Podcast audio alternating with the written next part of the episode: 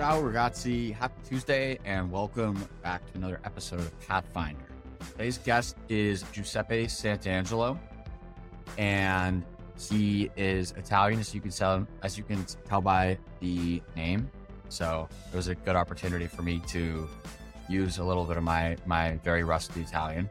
But Giuseppe has worked on a range of pretty exciting space programs and actually started and sold a drone company um, to to another drone company called Red Cat Holdings, and th- this this drone technology, which we'll get into, has a lot of applications um, in GPS denied areas of Earth, and and then, as you might imagine, all these areas offer where there aren't uh, GPS broadcasts.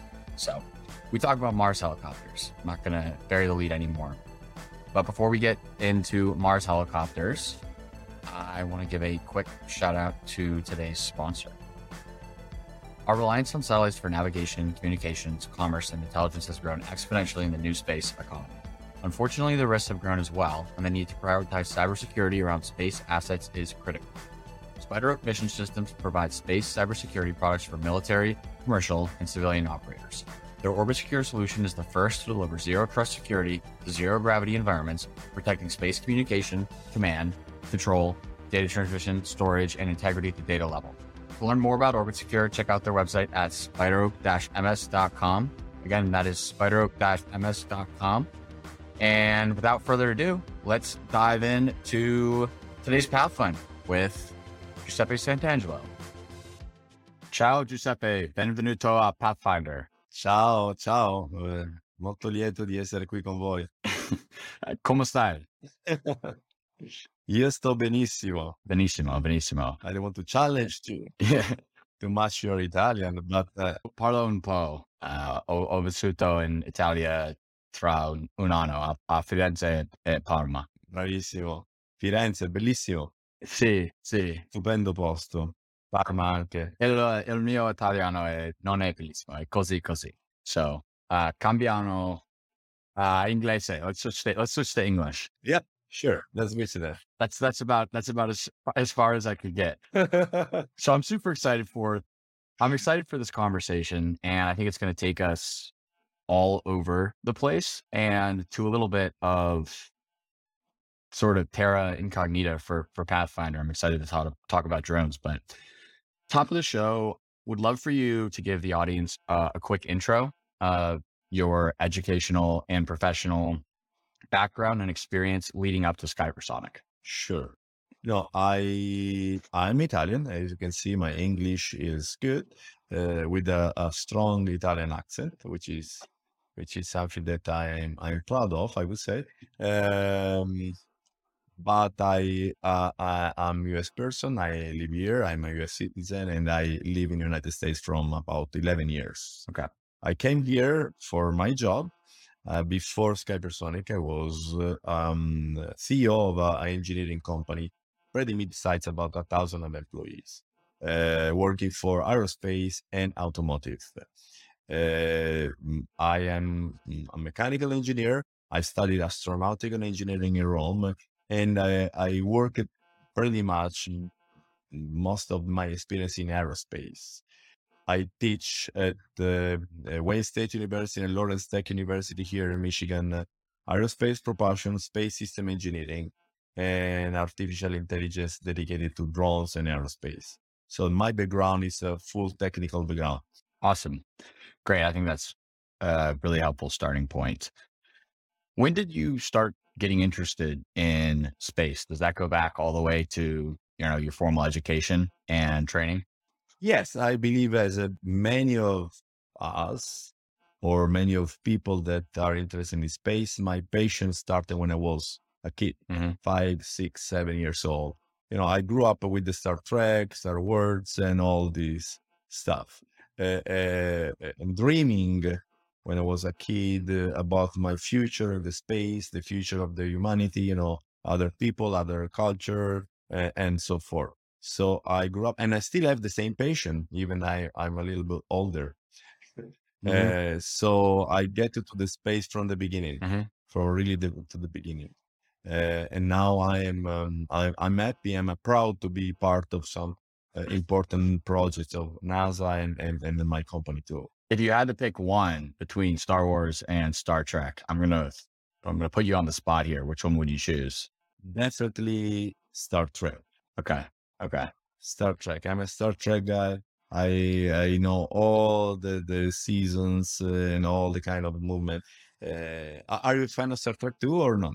Yeah, I am, but I'm gonna out myself here. I'm probably more of a fan of Star Star Wars. I just grew up on it, and yeah, I don't know. I I don't Yeah. for for being the managing editor of a, a space media startup. I definitely should be more well read up or more well watched. I don't know how you would say that, but for on Star Trek. So, oopsies, just just out of my just out of myself here. But so you worked for Theos Alenia.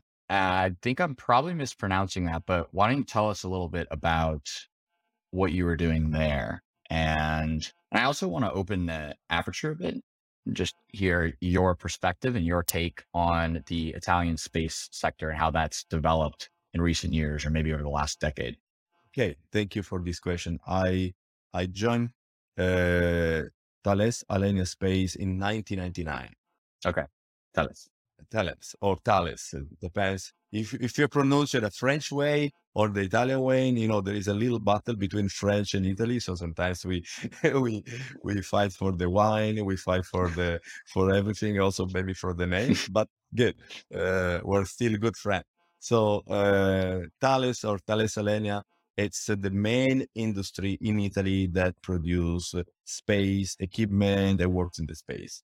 I joined them in 1999 when I a- and I was a thermofluid dynamics uh, engineer. I worked a lot on an international space station for the fire suppression system, for the air conditioning system, for the uh, as a computational fluid dynamics engineer. And then I moved on a special studies to work on scientific satellites and scientific mission. I used to work in a very cool project like uh, LISA, which is a Live Interferometer Space Antenna. It's a great project still going on to be launched from NASA. And uh, this project is going to capture uh, gravitational waves by using three satellites at 60 million distance between each other in a, in a triangle. Uh, and they have to be able to capture the, the, the, the relative distance of about one nanometer over 60 millions of kilometers. That is the kind of amplitude of a, of a um, gravitational wave you can capture. Mhm. I worked also on, on Gaia. Gaia is a, is a satellite uh, for a search of uh, extraterrestrial life and other stars. This satellite was, was launched uh, a few years ago, and now s- this satellite is working. I was in charge of the main telescope on board, the development and and the- and and the, and some studies to demonstrate the validation. This telescope is uh, 76 meters of uh, focal length and is able to to understand some uh, potential um, extraterrestrial planets by using the parallax methodology with two telescopes on board that will will calculate the dist- the difference between the same view from the two perspective the two telescopes let's say and I used to work on the control system of that system. I worked also for thrusters, micro thruster systems to to the micro propulsion propulsions to to keep the satellite super stable. Uh, You can imagine it when you look to the sky, you want to have the satellite super Mhm. stable without any disturbance. Even the solar flare can disturb the satellites. So uh, I used to work on many projects. Also, another cool project I worked on was the reentry system, uh, a kind of intelligent reentry system, you know, in the corridor, uh, from a computational um, fluid dynamics point of view and aerothermal flux. So mm, I had the chance to work in many projects, and which is a blessing for me because uh, I grew up on there. Yeah, yeah, you've been all over the ecosystem, and Thales Alenia is a it's a joint venture between Thales and Leonardo. I sh- I should know this. Is that do I have that right? Yeah, more or less. Thales, the, the a quick bit, uh, a quick story of uh, Thales Alenia. Before was the, the part of the national, uh, um, you know, uh, IRI group, which is a, a government uh, industry in aerospace. At the beginning, when I joined them, aeronautical part and a space part were the same company, separating aeronautic division and space Okay. division. I was working for the space division. Then after that, the two companies separated. Leonardo now, Leonardo itself is more aeronautic and defense. And Thales Alenia, which is a partnership with Leonardo, also is with Thales, as you can imagine, um, the ownership on board. Thales Alenia uh, is maybe n- not everybody knows. Italy, Italian industry built almost 40% of international space station. We did the Node, uh, Node 3, Node 2, Cupola, ATV, some many spaces, M- MPLM, multi-purpose logistic modules on the space station, uh, uh, automatic transfer vehicles. uh, so we did many, many things on the space station. Uh, so Thales Alenia is a great experience in the integration and development of a space component for human uh, and for manned um, fields. Yeah, that is a very fun fact, actually. I do want to switch gears to Skypersonic and the work you're doing there. And eventually, of course, we'll touch on the exciting test that you recently completed. Let's start really simple. How did you come up with the name? What's the story behind the name, Skypersonic? Uh, yeah, uh, and thanks for this question because uh, when you think about the Skypersonic and think about drones, you don't see a, a connection or relationship. Why Skypersonic and and drones? Uh, and, and this is a very fun reason. When I when I founded the company in 2013, uh, I quit for my previous job. I was considering boring. Is I, I I don't want to say to offend anybody doing my job, but as a CEO of an engineering company, uh, doing engineering for many other company, I would like to get in more on a space. I don't know my patience. Say if I have to found a company to create a company, better Yeah. to do on what I love Mhm. instead to do on what I don't love, right? And I was loving the aerospace, so I had the idea. And at the very beginning, the company was founded with another friend, which was uh, a mission manager of SpaceX, uh, another Italian guy, Marco Villa. Uh, and and we decided why we don't do something really uh, extremely interesting but at the same time challenging from a space point of view. So why we don't do a transoceanic uh, commercial suborbital flight? So I want to go to take a coffee in Mhm. Rome and be back the same day. So let's do a, a, a hypersonic flight on the sky. So sky hypersonic. So that's is the, the reason, the, the, the beginning of the Skypersonic. So they was working on the uh, suborbital uh, Ah. transcontinental flight. And then uh, that was the the starting point. Uh, we started to work on that, uh, but I realized that uh, maybe the, the subject was too complex for us. And I saw uh, my little son at that time that was playing with a ball. And I think I can put a drone inside the ball, I can roll and fly. And so I got with the idea with the sky skycopter. That was in 2014. As they like to say in the startup world, you pivoted from supersonic suborbital flight to drones and, and uh, intelligent autonomous drone software, that sort of Yes. thing.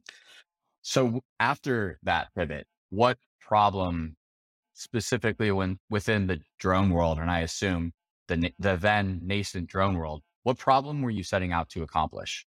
Yes, I think uh, the most important, we want to distinguish ourselves to make a differentiation. And the differentiation was the flying inside. So from the beginning, as you see in my logo, there is the, the cage around. We, we, we thought instead to fly outside, let's fly where we, uh, we don't want to have any person going there. Any people have to go to make an inspection because the environment could be very dangerous or, or complex. So we invented the, this idea to have a, a full caged drone able to fly indoor. Uh, and when I'm when when I say indoor, I don't mean just uh, generally Mhm. indoor. Uh, in the sewage, in the nuclear plant, in area that are really difficult to reach. So the biggest challenge we have to we face it from the beginning: how to keep the transmission and the connection with the drone without any problem, even the drone is 150 meters underground, or how we can navigate the drone without any GPS how we can use how we can manage the camera with such a smaller illumination to emphasize the defects of the system. So we worked on that, and thanks to our customers, they supported us to solve all these problems and issues. And so now the problem, the project, the the, the product or Skycopter was from the beginning designed to fly indoor, inside. And this gets into part of your tagline and a perennial problem, I guess I would say, with drones and other connected devices, mobility devices that rely on navigation or typically needed to rely on navigation. GPS denied. Can you explain what that means and maybe how it relates to indoor flight and then other situations where the GPS signals might be intentionally getting blocked or jammed. Right. Uh, yes. So uh, I think first of all, let's say a postulate. All the, the commercial drones we use outside, 99% they rely on GPS because it's the only way to have this kind of easy way to fly drones from the DJI to any other they have a GPS system on board. So once they lock in the GPS, obviously they have other system. They have an accelerometer, uh, IMU, barrels, and other things. Obviously, not only that sensor, cameras, optical flow sensors, so forth. But the, the most important, I would say, outdoor is the GPS, because if you lose the connection, GPS will bring the drone back to the home or can uh, keep flying, can have orbiting, and you can set waypoints and do everything. Uh, so when we say the drone is autonomous, because uh, a good portion of this autonomy comes from the GPS, is the GPS. For us, GPS denied means there is no GPS signal, or the GPS signal is so degraded that you don't have any way to rely on that. So you have to use other systems to keep a, a sort of a easy way to pilot the drone. And obviously, you can use uh, time of flight sensors, optical flow sensor, SLAM technology on the cameras, inter- uh, artificial intelligence, many of these. But even these systems in uh, in our scenarios, uh, they lack a little bit because let's say there is no illumination enough, so dust, uh, magnetic interference. so you cannot use the compass. You cannot use because of so many metals. So at the end of the day, we discovered that we gotta have also a good portion of work from the pilot. So the pilot is important for our job in the GPS denial. So I, I don't mean that the drone is uh, full manual. There is many systems that support the drone to be a little bit uh, uh, stable in a very complex scenario in a pipe. But having the cage, you can bump around, they can keep the drone safe, but you still need a pilot from the other side. Yeah. So, yeah. So, so very much still a, a human in the loop with this type of product. How do you maintain the mm. connectivity though? Is it cellular networks? Is it Wi-Fi? Like what are you using? Mm. Cause I know that part of mm. the uniqueness of, of your stack or your solution is that people, these remote pilots can fly from, you know, a thousand, two thousand miles away across the world. So obviously they need some sort of like proverbial fat pipe to connect to the drone. Yes. Okay. Uh, and this is going to become something hopefully I can explain in a simple way, even it's super complex. Uh, first of all, there is a connection between the drone and let's call the ground station. Because as you can imagine, inside a pipe, uh, under 100 meters underground, there is no internet, no GPS, no satellite links. There is nothing there. The only uh, link you can provide to the drone you have to provide from your ground station. And then we have a, a, stable link between the drone and the ground station, what we call ground station. Uh, that link is uh, it's a radio frequency link to the um, frequency, the lowest frequency possible to penetrate the wall. Uh, we go obviously in a frequency can transmit video and telemetry and the controls uh, in a way we already established from, from years. Then from the ground station, uh, you may have the pilot not locally there, but uh, located elsewhere. So the best way to connect the ground station to the pilot is internet yeah. or cellular phone. So uh, when uh, the pandemic uh, happened, we had that problem. We had customers around the world in the Middle East or in other places, and, and they need to send pilot there to perform the inspection or to support the training. And we couldn't because pandemic. So, and uh, to avoid to die, because yeah. the revenue was lowering, was going really low thanks to this, uh, uh, we needed to invent a system that could support the inspection or whatever from anywhere. The main problem of this is the latency because we're talking together, me and you in this moment, and I believe we have a latency about 300, 400 uh, uh, millisec, I believe, uh, in this moment. So many more. That will be totally mm-hmm. fine for us. Human brain is able to to to cover that gap in somehow. But when you come to fly to pilot a drone, you need to be really in real time to have a, a, a direct filer. So we needed to invent a software platform able to lower down the latency, the lag at the lowest possible. And so the latency we achieved now is about, uh, I would say, uh, transatlantically or transoceanic uh, connection about 100 millisec, less than 100 millisec. In the same continent, about 50, 40 millisec, which is really low, really low. When you have a latency in less than 50 millisecond, it's like a real time. Uh, part, a portion of this latency is by the infrastructure. I would say by the physics, because every 100 uh, kilometers uh, or 300 kilometers, lights needs one millisecond to cover because the speed of lights is limited. So we start from a point that uh, just for infrastructure, if you have a flight between uh, one place in United States and one place in Europe, which is average 5,000, 7,000 kilometers, you have already 20, 30 milliseconds by the infrastructure. You cannot go lower than that. The rest, it's what we do with our systems. So uh, uh, I'm very proud about the work my team and, and Skypersonic did because we were able to lower the latency to this very small number, consider that we are flying through a generic internet connection, sometimes with LTE cellular phone, 4G. Yeah, this is really fascinating. I want to continue on the technology, but we are going to take a very quick break. Time for a short break to hear about our sponsors again. Space is the new frontier for cybersecurity. SpiderOak Mission Systems builds space cybersecurity solutions for civilian, military, and commercial space operations. Their Orbit Secure protocol delivers zero trust security to zero gravity environments, protecting space communication, command, control, data transmission, storage, and integrity at the data level.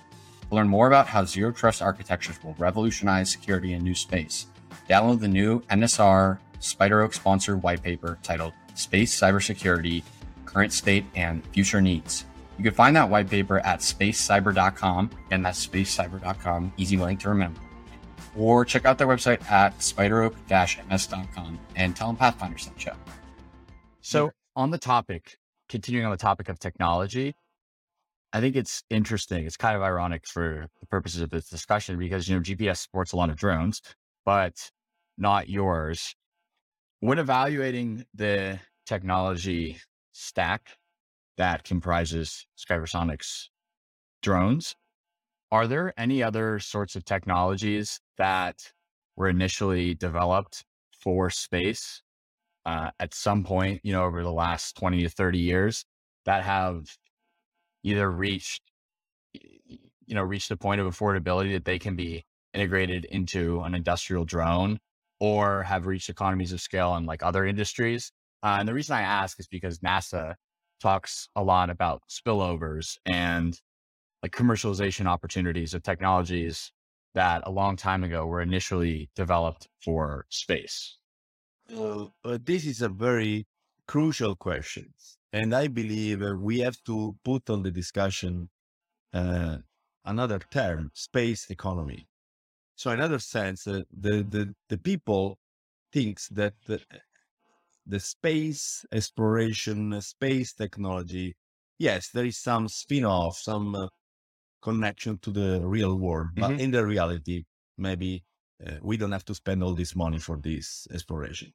And a- at this point, I would Yeah. like to say there are two two elements that uh, demonstrate completely the opposite. The first one is the the the level of the access to the higher education studies when uh, we are in a, in a phase as a worldwide going towards uh, our limit over the sky. Uh, there are studies that demonstrated that during the 60s, uh, tr- with the Apollo missions and NASA going to the moon, we have a boom of, uh, of people who are studying uh, PhD, engineering, English, physics, and so forth, because they were uh, were passionate, they were inspired by these. So this is a very important piece. If we feel every day on our newspaper discussion about wars, uh, problems, uh, difficulties, the people get depressed and they don't believe they can Mhm. go over.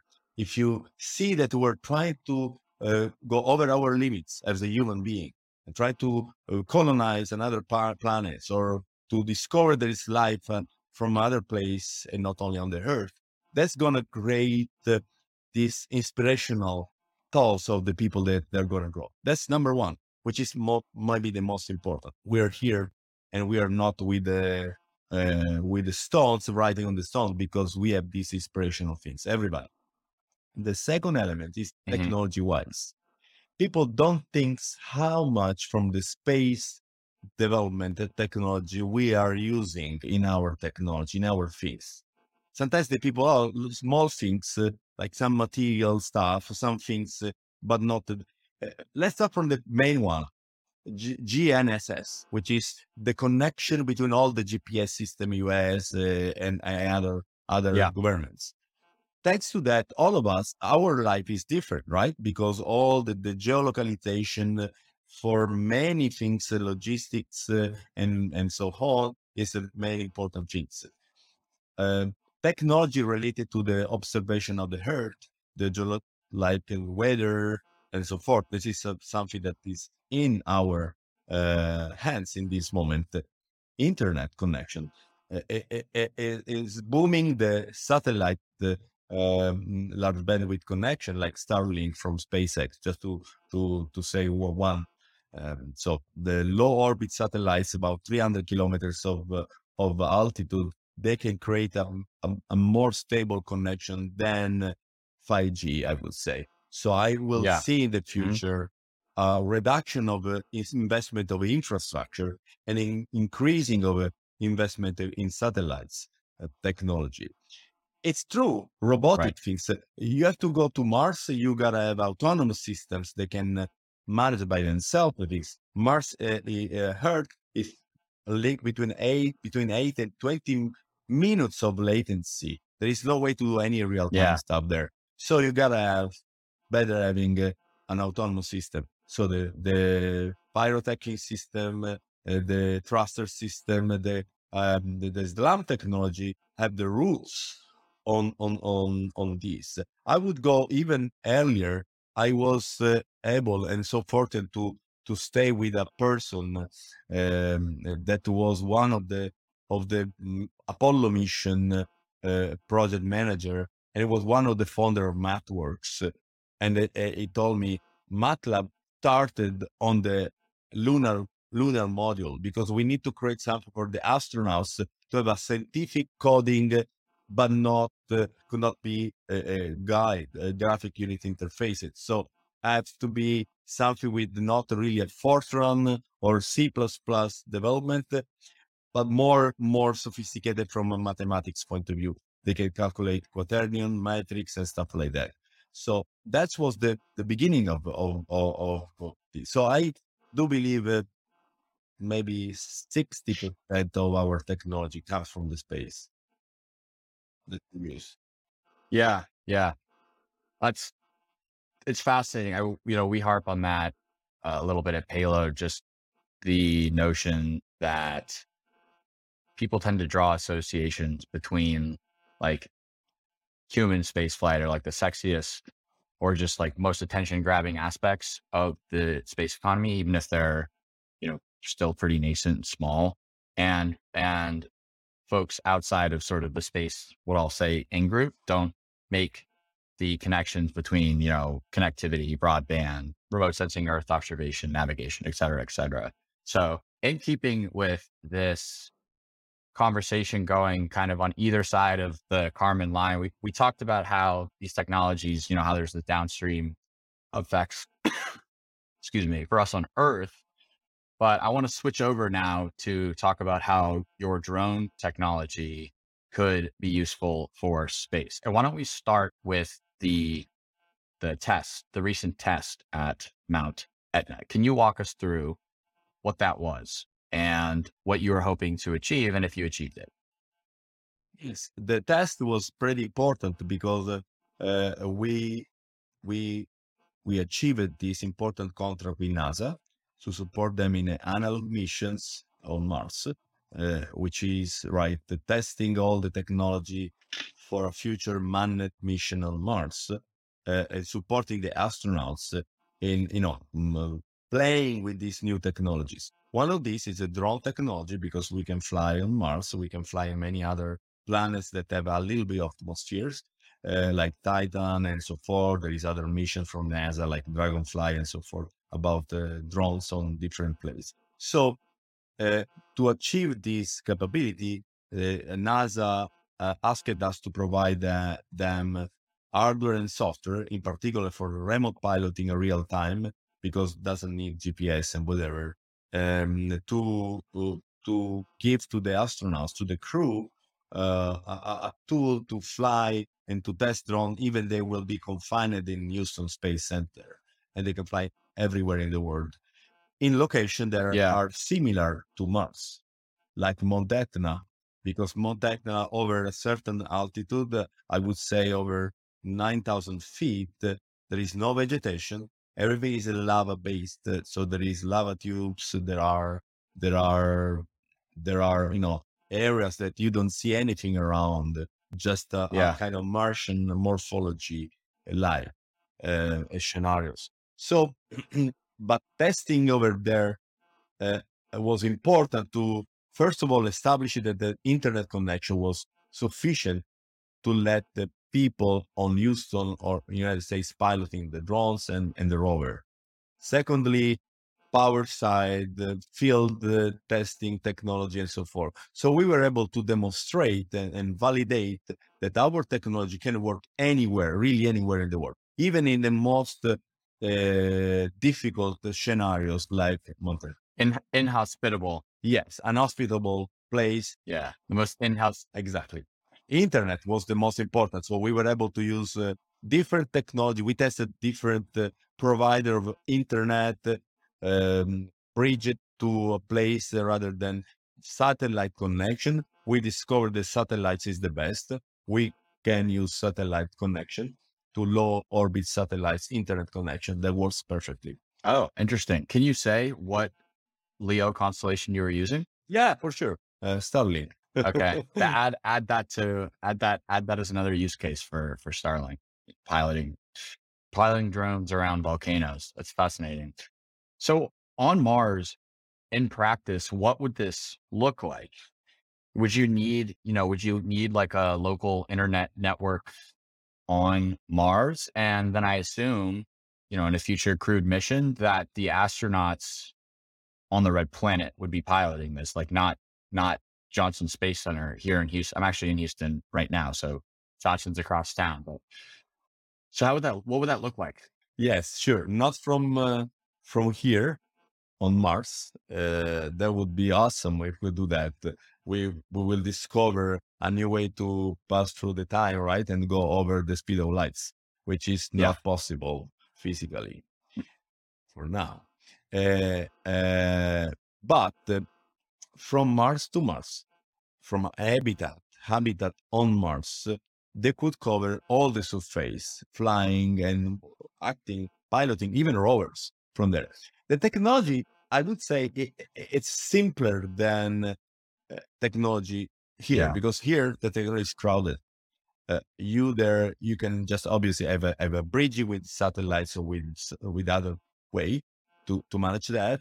Uh, I don't believe that transmitting con- controls Yeah. and and video it's Yeah. a problem there. It's already technology is already there.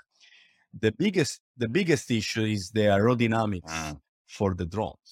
In this moment, there is we demonstrated NASA demonstrated that Ingenuity uh, completely completed all the missions, uh, uh, and it was a very um, a very uh, uh, important achievements for us, able to demonstrate that drones can fly in another atmosphere, in another place, in another planet.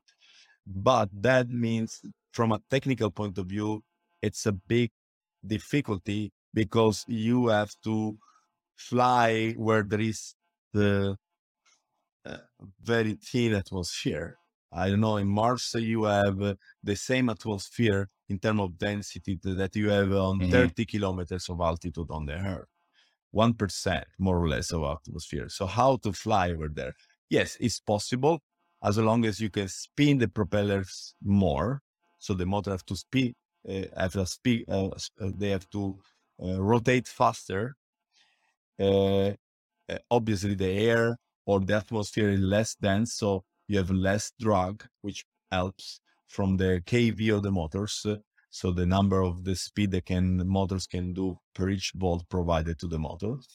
Uh, and we are actually working on, on a stratocopter, which means uh, a drone can fly over 30 kilometers of, of altitude. Uh, we are in a good direction. We did a preliminary feasibility. We were able to fly over, demonstrate fly over 12 kilometers of altitude with a commercial drone, not a very sophisticated drone. That's another important thing. So we don't have to have a super complex technology.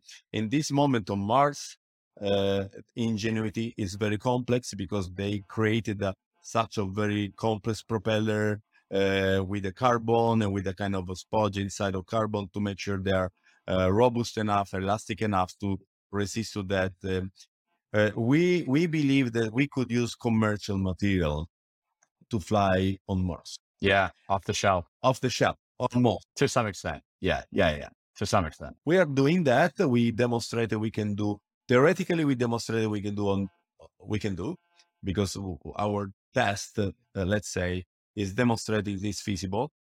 This is our next achievement: be able to to fly uh, over Mhm. you know over a certain altitude, and we can achieve two return uh, returns. One is flying on Mars on other planets. So our technology is not yet Yeah. um, not that reached that level, but we I believe we can. And the second, we can use drones on uh, a certain altitude to to supply low orbit satellites uh, tasks, Ah. uh, Interesting. and will be cheaper, super cheap. Instead to have uh, low satellites uh, to cover that kind of applications, we could use drones on that. What would the propulsion be for these systems on Mars? And would there be any way to refuel them or no? That's a very good question. I know the propulsion is still considered the electrical propulsion, which is the the the, the, the simplest in this moment, uh, and that will help will help because you can recharge the battery um, over the day. The problem that we have there, the electrical problem, is that you you have a very low temperature overnight. You gotta keep the battery uh, warm, and having this this heat heat to give to the battery, you are spending a lot of energy of the battery itself. So that's why uh, Ingenuity can fly over 90 seconds every day because you need all the rest of the time to charge the battery. So we have to come to some solutions that we cannot. It's not uh, uh, uh, unmeetable to have 90 second fly every day. We should go like a few hours.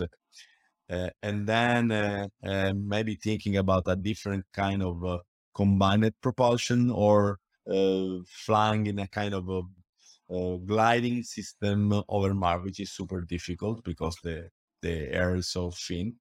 Um, but have to we have to find a solution, a technology solution. In this moment, there is no clear technology solution uh, to uh, to increase the, the flight time. Yeah.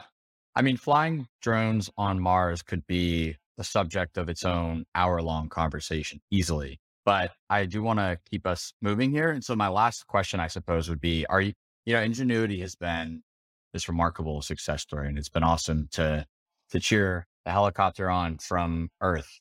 Are you just closely watching everything that Ingenuity does and diligently like taking notes and everything? And are you like even working with the JPL or or any or are you in contact with any of the you know program managers engineers who are working on the Ingenuity program?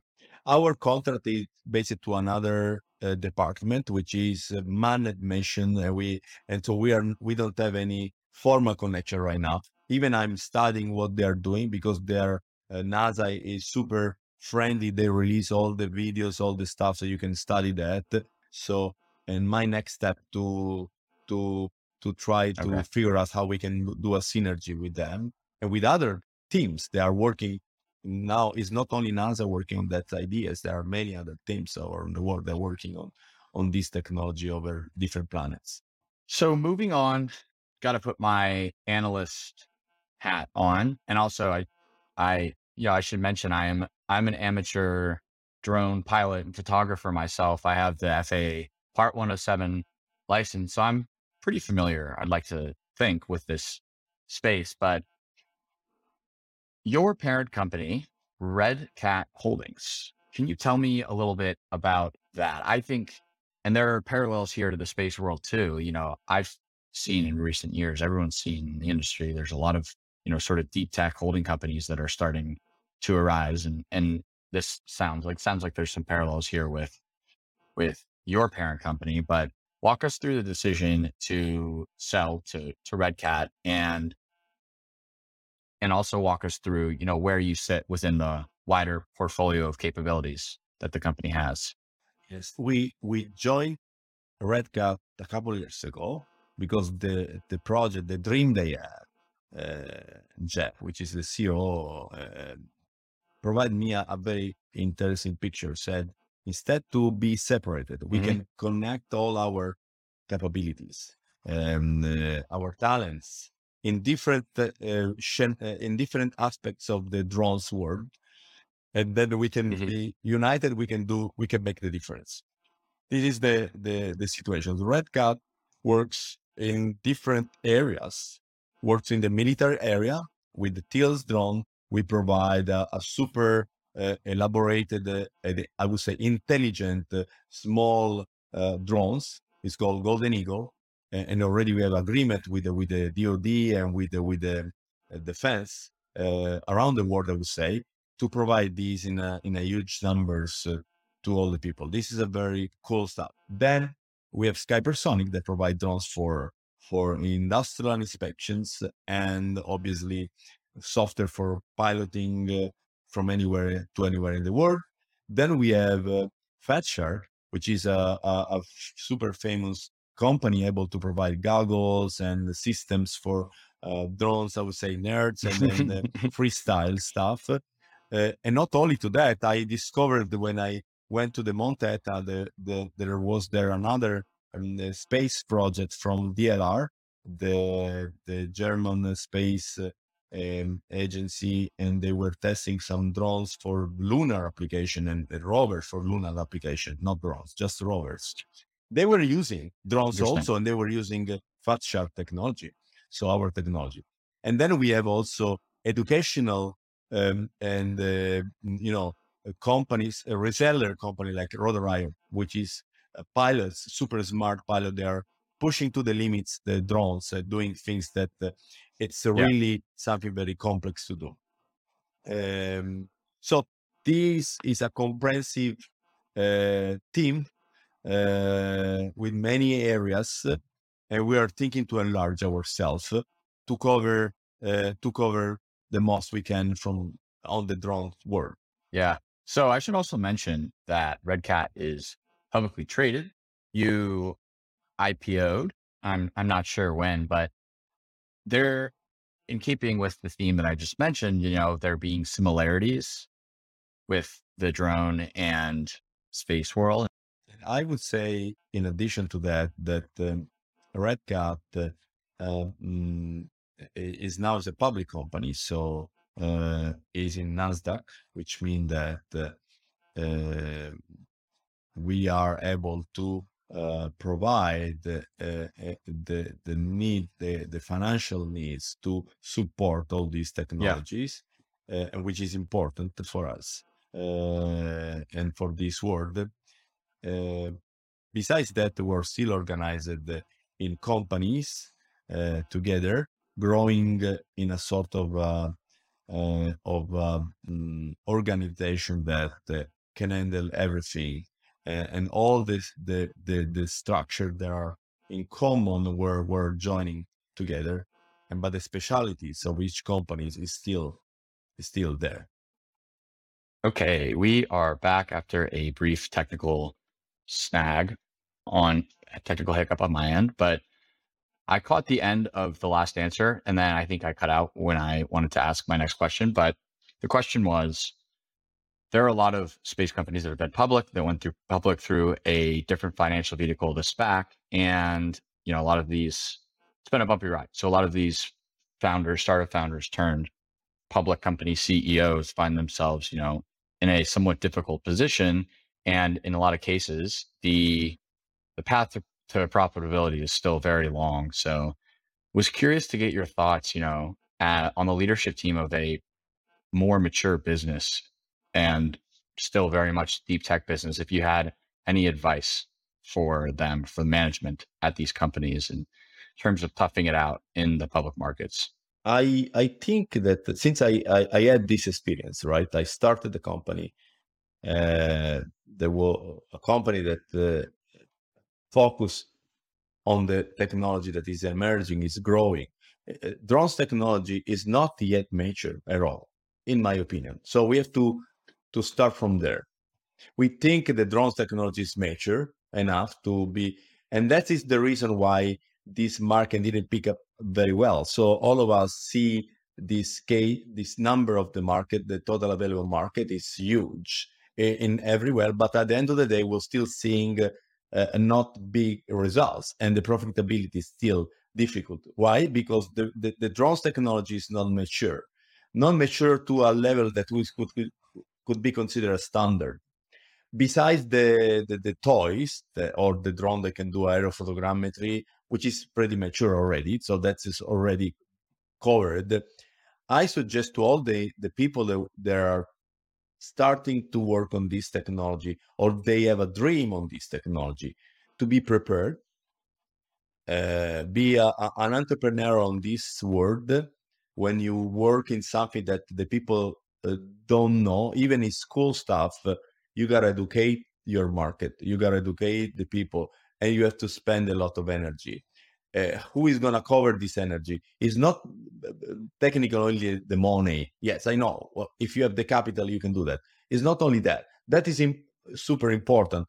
It's important how much energy you have inside to keep going through this path, even when you see there is a lot of failures in front of you and, and I'm, when I uh, say failures, I don't mean only tech, technical failure. Could be also business side failures.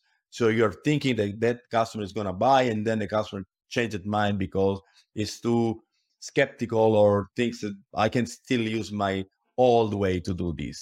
So you have to be prepared as a, as a uh, founder investor.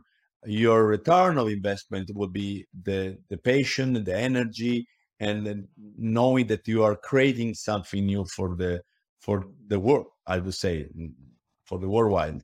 But this is super important to i remember a phrase from uh, i think elon musk say doing doing a, a entrepreneurship means uh, chewing glass looking yeah. the, to the abyss. That means so you're chewing glass and you look on the black hole in front of you and you still have to go forward if you believe you can resist on that, go for. There you go. There you go. Words of wisdom. So to close us out here, I have some more rapid fire questions. And the first is actually not something that I came prepared with, but you had mentioned working in a past life on a program, you know, searching for extraterrestrial life. So I'd like to pose the age old question to you. Do you think, are we alone? No, at all.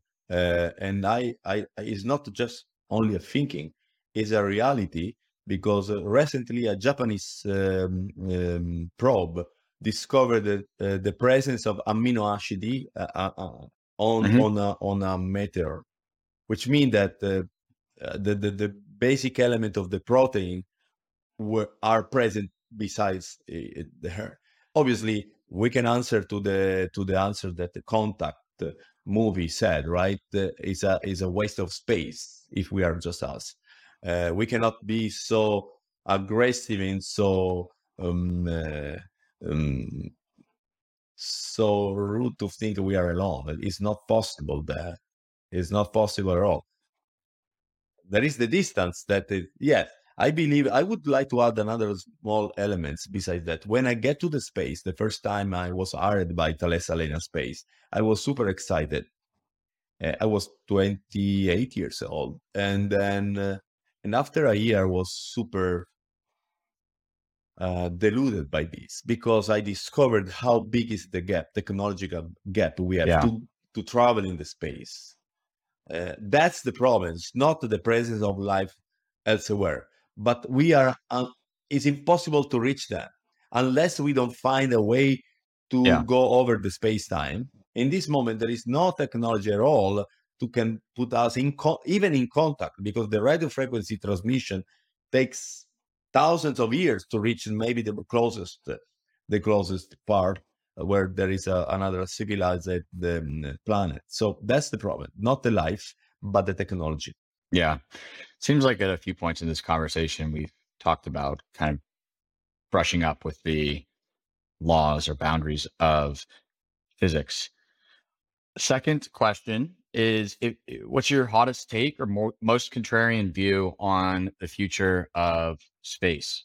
We are living a, and again a revival of the space because you know this. I, I maybe I'm wrong, but I'm feeling that the, same moment in the past like this was uh, at the beginning of the Apollo program in the 60s because uh, I think you know the 28 is scheduled the launch of SLS, the first again moon mission from NASA, where uh, we have the, the we will have a human on on the moon, the 25th to 26th mm-hmm. of, of, this decade, right? And then we are yeah. gonna have people maybe on Mars. So the exploration is taking a revival. So I believe the space is gonna grow, um, which is a great great news. So it's a good news for the people, the new the new mm, age or the new you know uh, the, the, the younger generation they and then when i was young i didn't have uh, google internet and so that uh, amazing technology available and cheap now you have a lot of technology available and super cheap uh, compared to the past so there is there is no excuse for the people that want to get to the space to start and try out that last question a little bit out of left field and maybe even a bit selfish, but I want to ask you as an Italian, what's the best under the radar, off the beaten path town or city, in your opinion, to visit in Italy? For visiting uh, from, you know, visiting, there are so many that it's difficult to know. You can go to Rome. Beside me, there is a, a stamp of Piazza Navona. Rome is a, one of the greatest. Venice, Florence. Uh, from technological point of view, I would say that uh, a good uh, comparison between the two is uh, artistic point of view, historical and technology point of view is Torino. Torino is a great town, was a kingdom, uh, was the king was there. So, so you have a lot of historical uh, residencies uh, you can visit. At the same time, there is a, a, a nice business cultures on the space, on the railway, and the automotive side. Is the house of Fiat that that town. So I would suggest for anybody want to visit Italy to start from Torino and then go from there southwest or, or, or side on, on the west side too. Benissimo. Giuseppe, grazie mille. Grazie a te, Ryan. It was fun. Thank you very much. I hope it was uh, interesting, my thoughts and our things uh, for the people that can see that. And I thank you very much again for this opportunity. Yeah, yeah. Fascinating conversation and plenty more, but for now, that's a wrap. Part one, that's a wrap. Thank you very much. Oh, I want to last thing to say on the 7th of uh, September, we're going to have uh, one important aerospace meeting in Detroit. Uh, would be the presence of an astronaut, Roberto Vittori, which we he participated for mission on the space station, and uh, also the former uh, head of the outer space of uh, United Nations, Simonetta Di Pippo. Uh, we have a panel there, and whoever would like to be interested to see that, I can um, provide the, the link will be streamed and will be also present in metaverse so the people can connect on metaverse. Amazing amazing. Well well uh, yeah definitely follow up with the the link and we'll we'll include that when we publish the episode. Okay great. Thank you very much ryan. Allora ragazzi that will do it for pathfinder 0013 thank you to giuseppe for coming on and going pretty rapid fire across the Kármán line a bunch of times with us. Pathfinder is powered by Payload, modern space media brand, and while we have designs on Kobe, Kobe, Kobe, designs on becoming the largest space content company in the galaxy. For now, we publish an industry-leading newsletter, this podcast, and a few other weekly and monthly newsletters. Shout out uh, Parallax, eyeball, eyeball emoji. But stay tuned for more on that uh, soon. Anyways, if you like what you heard, subscribe wherever you are watching or listening to this and leave us a five star rating if you're so inclined.